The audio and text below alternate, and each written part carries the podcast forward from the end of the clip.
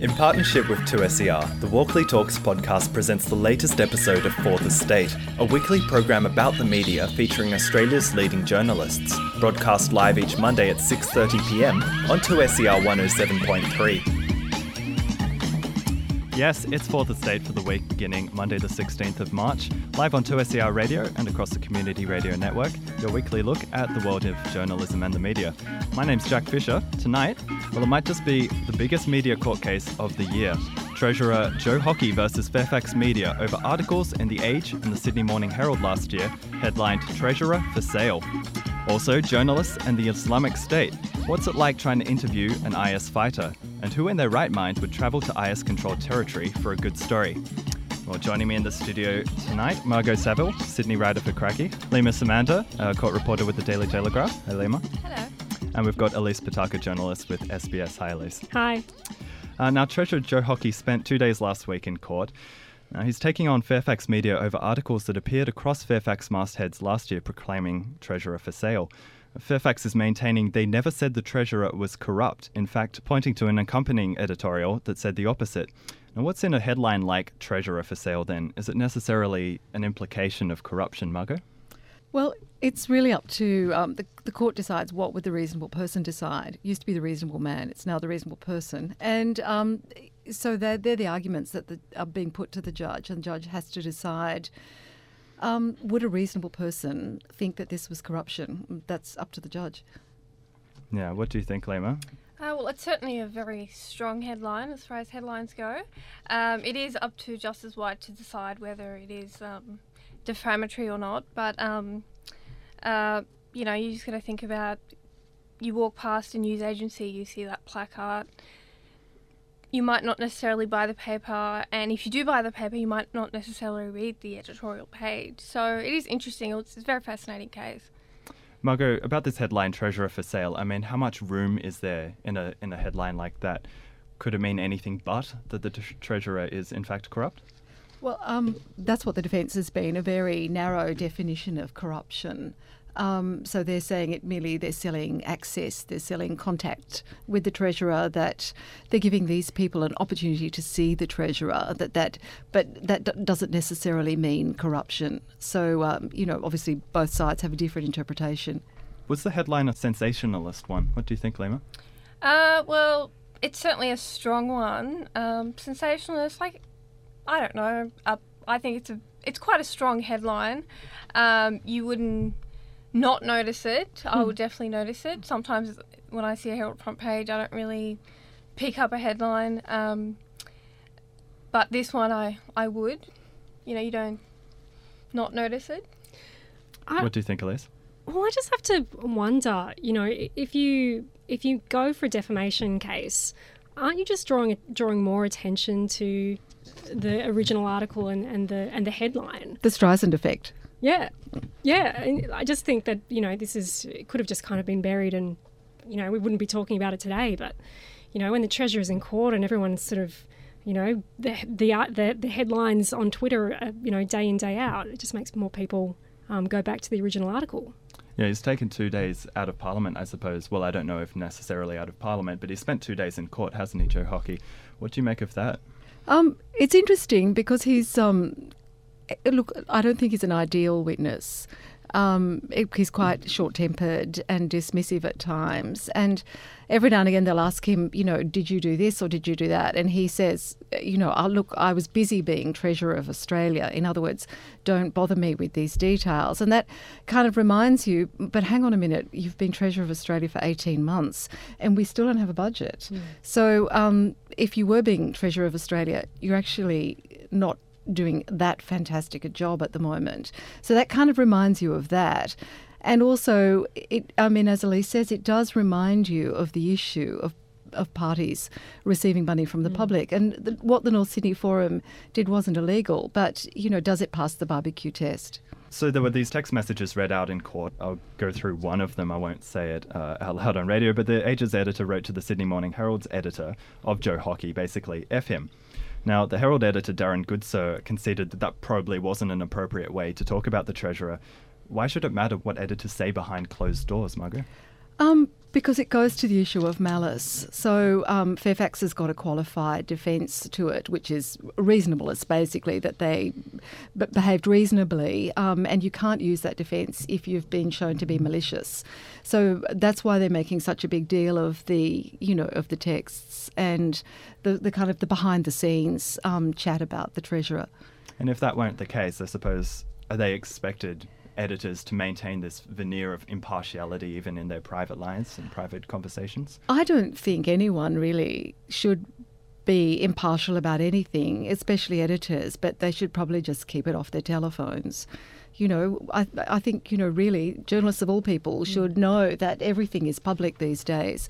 And if you really want to have, you know, a nasty conversation about someone, just do it face-to-face. Just don't put it in writing. Yeah. Who on earth would have thought that this would go to trial and that these texts would be read out to the world? You know, obviously, journalists and editors, you all have your own particular thoughts and opinions and, you know, I guess some people you like are better than others, but, you know, it is probably a little bit foolish to put those kinds of thoughts and opinions in text messages and emails. Now, Hockey claims that this Fairfax article, Treasurer for Sale, has caused him great distress, basically, that he couldn't show his face near a cafe that day, and his father, his ageing father, who is, I believe, a Fairfax subscriber, was shocked by the allegations. Of course, Joe survived that fierce budget interview with Sarah Ferguson and the infamous cigar scenario. I mean, what is it about this allegation of corruption that is so sensitive for him, Elise? Look, I don't really know. I find it a bit of a mystery. I think, I mean, all I can sort of see is that it's sort of a big distraction from the other, you know, the fact that the budget is still a, you know, a mess. And so while this is all going on, we're not thinking about budget issues. You know, I don't know whether it has something to do with the ICAC investigation and the fact that people do feel nervous when the word corruption is, or, you know, your name is sort of in an article with Eddie Obeid. Yeah, maybe Margot or Lima have more thoughts on this. I think if you're on the front page of any major newspaper, it's quite different to, I guess, Twitter or a picture of a cigar or interview. It's quite powerful still, especially a newspaper like the Herald, Canberra Times and The Age. There is context in that as well, I think. What do you think, Margot? Yes, I think it would be, if you're an elected official, devastating to be called, to be thought of as corrupt. Yeah. Now, Joe Hockey has accused Fairfax Media editors of basically, as we were saying, running a relentless campaign against him. Of course, we've heard this one before. I mean, at the last federal election, Kevin Rudd accused News Corp of having a campaign against Labor, basically. Is there a difference here, Elise? I guess, you know, politicians often like to say that or think that certain newspapers are either on their side or against them at certain times. And probably you could argue the point in some cases. But, I don't know what the comparison here would be with... I don't know how you'd actually measure that. Yep. What do you think, Lima? I think that politicians allege all kinds of things against all newspapers, but we don't really expect them to be litigious and take it to trial. I mean, I certainly didn't. And courts, I spent every day in courts, and it's a very long process. It can take years. It's boring. It's expensive. So I'm just a bit surprised that it has come to court. Margot, can a politician just allege a vendetta every time they get criticised in the press? I think that's our job, isn't it, to hold them to account for everything on either side. And so I think it's good that they're upset about it. You know, I think any journalist who's best friends with a politician is not doing their job. So if they're aggrieved and upset and unhappy, then we're doing the right job. Now, under cross-examination, Joe Hockey was unable to identify a tweet from his own Twitter account from 2013. His Twitter account tweeted about Kevin Rudd, and it read, "Access to Rudd at a price, fact."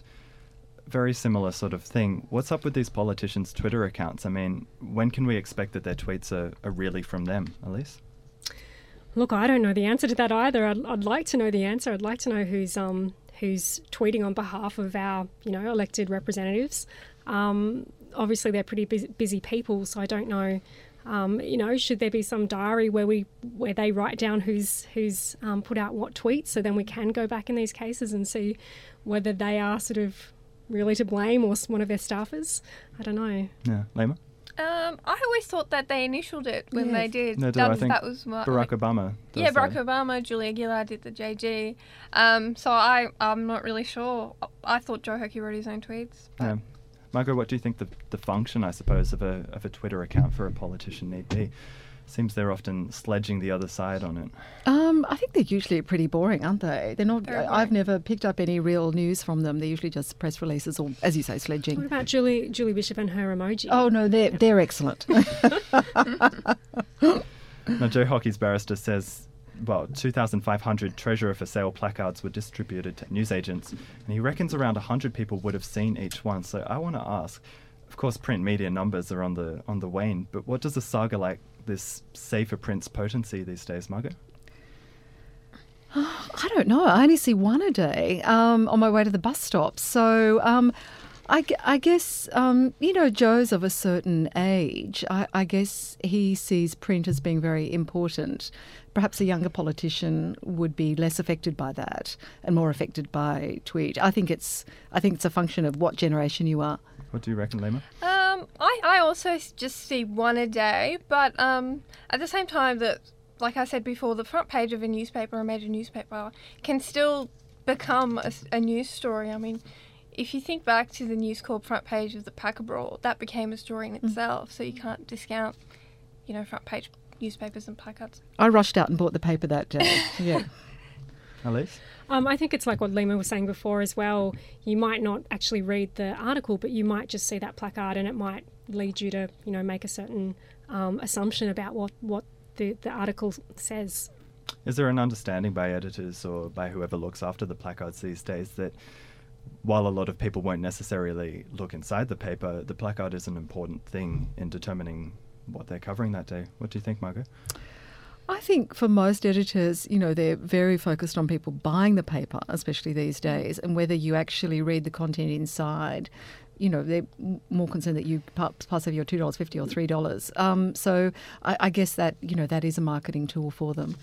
Yeah, Lima. I mean, if everyone's going online, but as you say, that's the one you see, and you see it every morning as you get to the bus stop. I mean, that still counts for something, I suppose.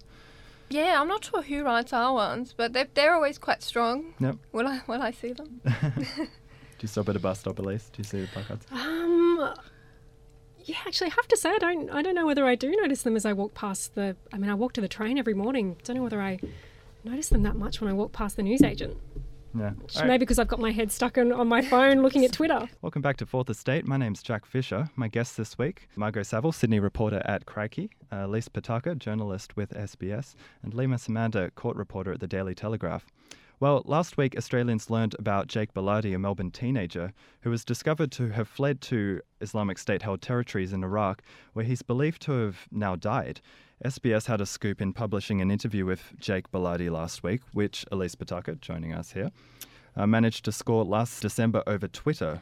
Now, Elise, you seem to have contacted a number of Islamic State supporters. What were the odds that the teenager who you spoke to in December happened to hit national headlines this week? Look, I think, a lot of Australians who are going over there, they're basically taking a huge risk, and they are, a lot of them, going over there with this idea that they want to be martyrs, and, death is glorious. So I don't think it's that unusual that he would have, carried out this dream that he had and suddenly made headlines here. You got in touch with him as part of producing a story for Al Jazeera Television looking at Australian foreign fighters, as they're called. What was that like? What did that turn out?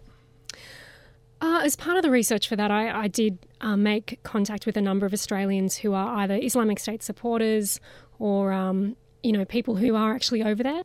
And I guess it was interesting because what it sort of revealed to me was that there's not one profile for these people who are going over. You might have someone like Jake Bilardi who's, a smart kid by all accounts, convert, young, doesn't have a criminal history, or you might have someone like, you might have heard of Khaled Sharouf, Mohamed Elomar, who had had been in gangs and had, criminal pasts. So while we sometimes like to think that there's just this one type of person going over, it's an indication that there's not. And also, I guess, it sort of revealed to me that the people who do go over do have a very strong conviction and religious, set of religious beliefs. And they believe in a very sort of, in an extreme form of Islam that, tells them that it's the right thing to do to go over to a place where there's Sharia law and it's a country supposedly for Muslims to live in. It is a very specific type of a specific doctrine, this Wahhabi Salafi. I mean, how did this teenager, from your discussions, come to be involved with that? Do you know? Look, he said to me that he converted, I think it was 2 years ago. He was from an atheist family, and he told me that he was an atheist but had been looking at different religions and had finally come to Islam as the religion that he that sort of resonated, I guess, with him. And, beyond that, I don't really know, apart from, the other things that have come out about him, which is, that his mother died, which was shortly before he converted.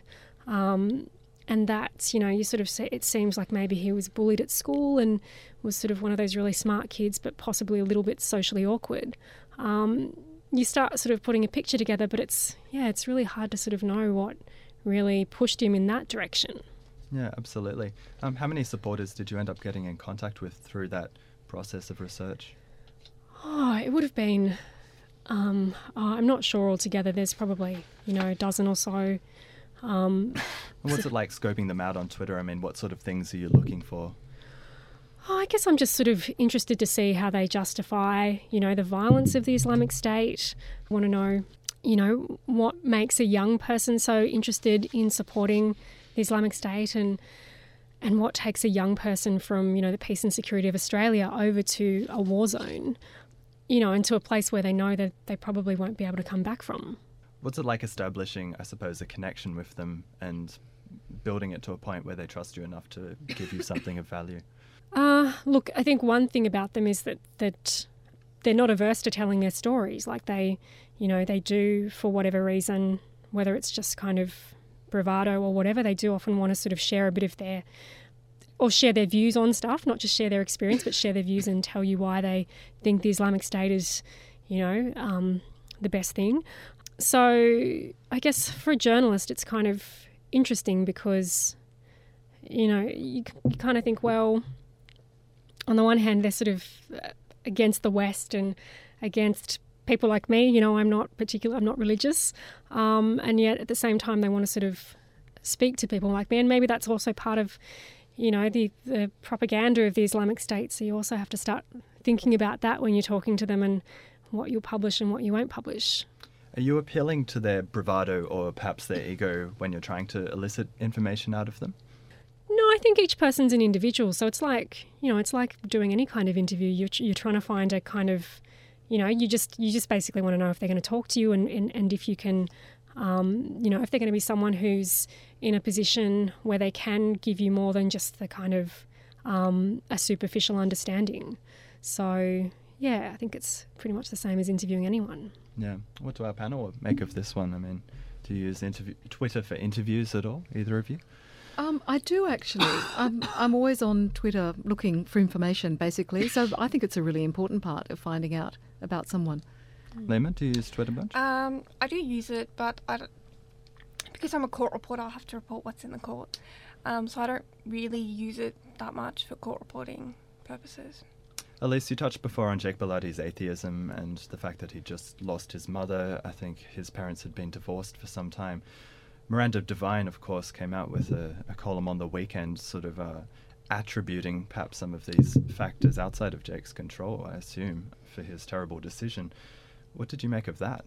Well, it's like what I was saying before, the federal police will tell you there's no one profile. And I think, I'm not a counter-terrorism expert or a jihadi expert, but, if you speak to people like, Ann Azar Ali, who's at Curtin University, and she looks at this area quite a lot, they'll tell you that it's not, it's not just sort of some kid who's from a poor family or whose parents are divorced or, there's no one reason why someone becomes radicalised, for want of a better term. There can be many factors and... it takes all types of people. I think it's like any kind of extremism, any kind of, some people are just maybe more inclined to take a narrow focus on the world and, you know, find a cause and kind of be blind to everything else around them. Okay. Margot, what did you make of Miranda's column? Well, I'm the child of divorced atheist parents, so, you know, there's always a possibility, I suppose, that I could become radicalised and join AS as a late developer. I thought it was simplistic. I agree with Elise, yeah. Yeah, okay. Now, Vice News, which was launched a year ago, scored a massive coup with their documentary, The Islamic State. They got an Arab reporter who gained unprecedented access to film in Raqqa in Syria. How attractive is a scoop like this to a journalist, and how dangerous, Margot? I think most of us secretly long to be embedded in some very dangerous war situation. Speak for yourself. I was so envious of Kate Geraghty when she was tasered, you know, in the Israeli blockade, because I felt, you know, one, that was a journalistic badge of honour and something you could talk about for the rest of your life. You know, look, you know, as a boring suburban mother of two, you know, that would be fantastic. It'd be great. Do you think journalists are frank about the so-called badges of honour, or do they pretend like they don't exist when they do? Well, Kate, you know, did dine out on that for years, and is probably still talking about it, to her great credit. You know, I think people pretend to be embarrassed and shy about it, but secretly are thrilled. And embedding with the Islamic State, I mean, is it appropriate for journalists to embed with a militant organisation of that nature? What do you think? I sort of belong to the, you know, anything, whatever it takes school of getting the story. And, you know, I'm not sure that we as three women would be eligible to join Islamic State. Lima, what do you think? I think journalists have been embedding themselves in all kinds of organisations all over for years, decades. So I don't think it's anything new. I don't think it'll ever stop. We do need to know what's going on. Yeah, Elise? If you're game, which I'm not. Yeah, look, I think it's interesting because I think...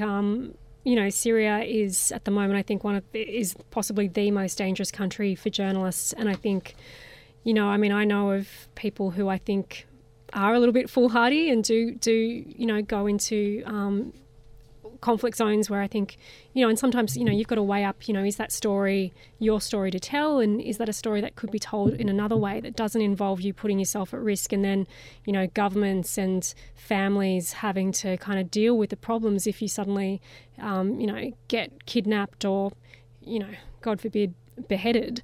So I think, you know, journalists do need to, and news agencies need to think very carefully about choosing stories from those areas and sending in reporters. And I think the Vice doco, I think it's amazing doco, and I think the journalist, you know, good on him for doing it. But I also think, obviously, you know, Vice, there was no way that Vice could guarantee his safety.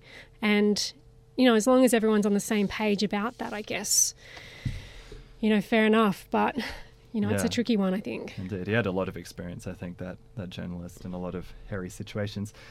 Well, there's been another round of redundancies at Fairfax. Staff at three of their largest Victorian newspapers are looking at having their newsroom sliced in half. Fairfax are looking at 62 editorial redundancies. We're seeing the pivot away from regional reporting, echoed in perhaps the scrapping of state-based 7:30 reports. Are rural newsrooms, are they suffering the first cutbacks in media organisations? And what impact is this going to have on rural Australia, Elise? Yeah, I mean, I guess it's really sad that, you know, budgets are being cut, you know, journalism budgets are sort of going the way they are, and I guess organisations are making choices about where they think, you know, centralising news, so, you know, that might be sort of putting all the rural newsrooms into one, you know, making one hub. And, you know, obviously I think that is a big loss for communities if you don't have people who can be out on the ground and in those communities reporting and hearing things from people. But it's, you know, the state of play of journalism, I think, is a lot of tough decisions are about funding are having to be made. Lima, you're at a newspaper. Are the rural newsrooms first to go? I don't know what it's like at News. I haven't worked there for that long. But I did work at Fairfax and I did work at AAP and I did survive some brutal cuts. Somehow I did. And what do you think it means for the people of the country? Well, it's obviously not a good thing. Regional newsrooms are really important, as well as local papers as well. I used to work at local papers. You lose some valuable people, and you don't get to hear some really good stories because we can only cover so many stories at the metros. Yeah, Margot, what do you make of this? I think it's a real shame, because I think rural Australia is at the forefront of issues like climate change. And if we don't have those kind of voices telling us about that, then we lose a great deal. Also, politically, you know, you will see so many, for instance, you know, there's a very good independent candidate up there in Barnaby Joyce's seat for the state election, that sort of thing. And it's the local papers and the local newsrooms that really get to know those candidates very well. So I think if we lose that, that's a terrible shame. Yeah. Crikey last year published a job description that read, a reporter should be required to write 6 stories a day, 2 leads, 2 down pages and 2 briefs, while ensuring all copy is error-free and published immediately to the web, and taking and archiving images for future use. Is this too much to ask, Elise? Oh, look, I think most journalists probably wouldn't want to have that all on their plate. I think at the moment, you know, a lot of journalists are being asked to kind of be real multitaskers and do more things than ever before. And I think that's just another sign of the times. I think it's, you know, my question would be, you know, with the limited budget that news outlets now have, where do they put their money? And, you know, is some of the precious dollars that could be going to, you know, lessening the burden on their reporters be put there rather than somewhere else where it's not as necessary? You know, but I don't know. I'm not in the management of a news organisation. I imagine it must be very tough. Yeah. Well, that's it from us on Fourth Estate this week. Don't forget you can check out all our podcasts on the 2SER website, and you can also follow us on Twitter and Facebook. Thank you to our guests, Margot Saville, Lima Samantha and Elise Pataka. My name's Jack Fisher. We'll be back at the same time next week. We hope you enjoyed this week's episode of 2SER's Fourth Estate. Fourth Estate can be heard live each Monday at 6:30pm on 2SER 107.3 and at 2SER.com. Check out the program description for links to follow 2SER and Fourth Estate. You can subscribe to Walkley Talks on iTunes and follow the Walkleys on Twitter and Facebook to be the first to know about upcoming Walkleys news and events.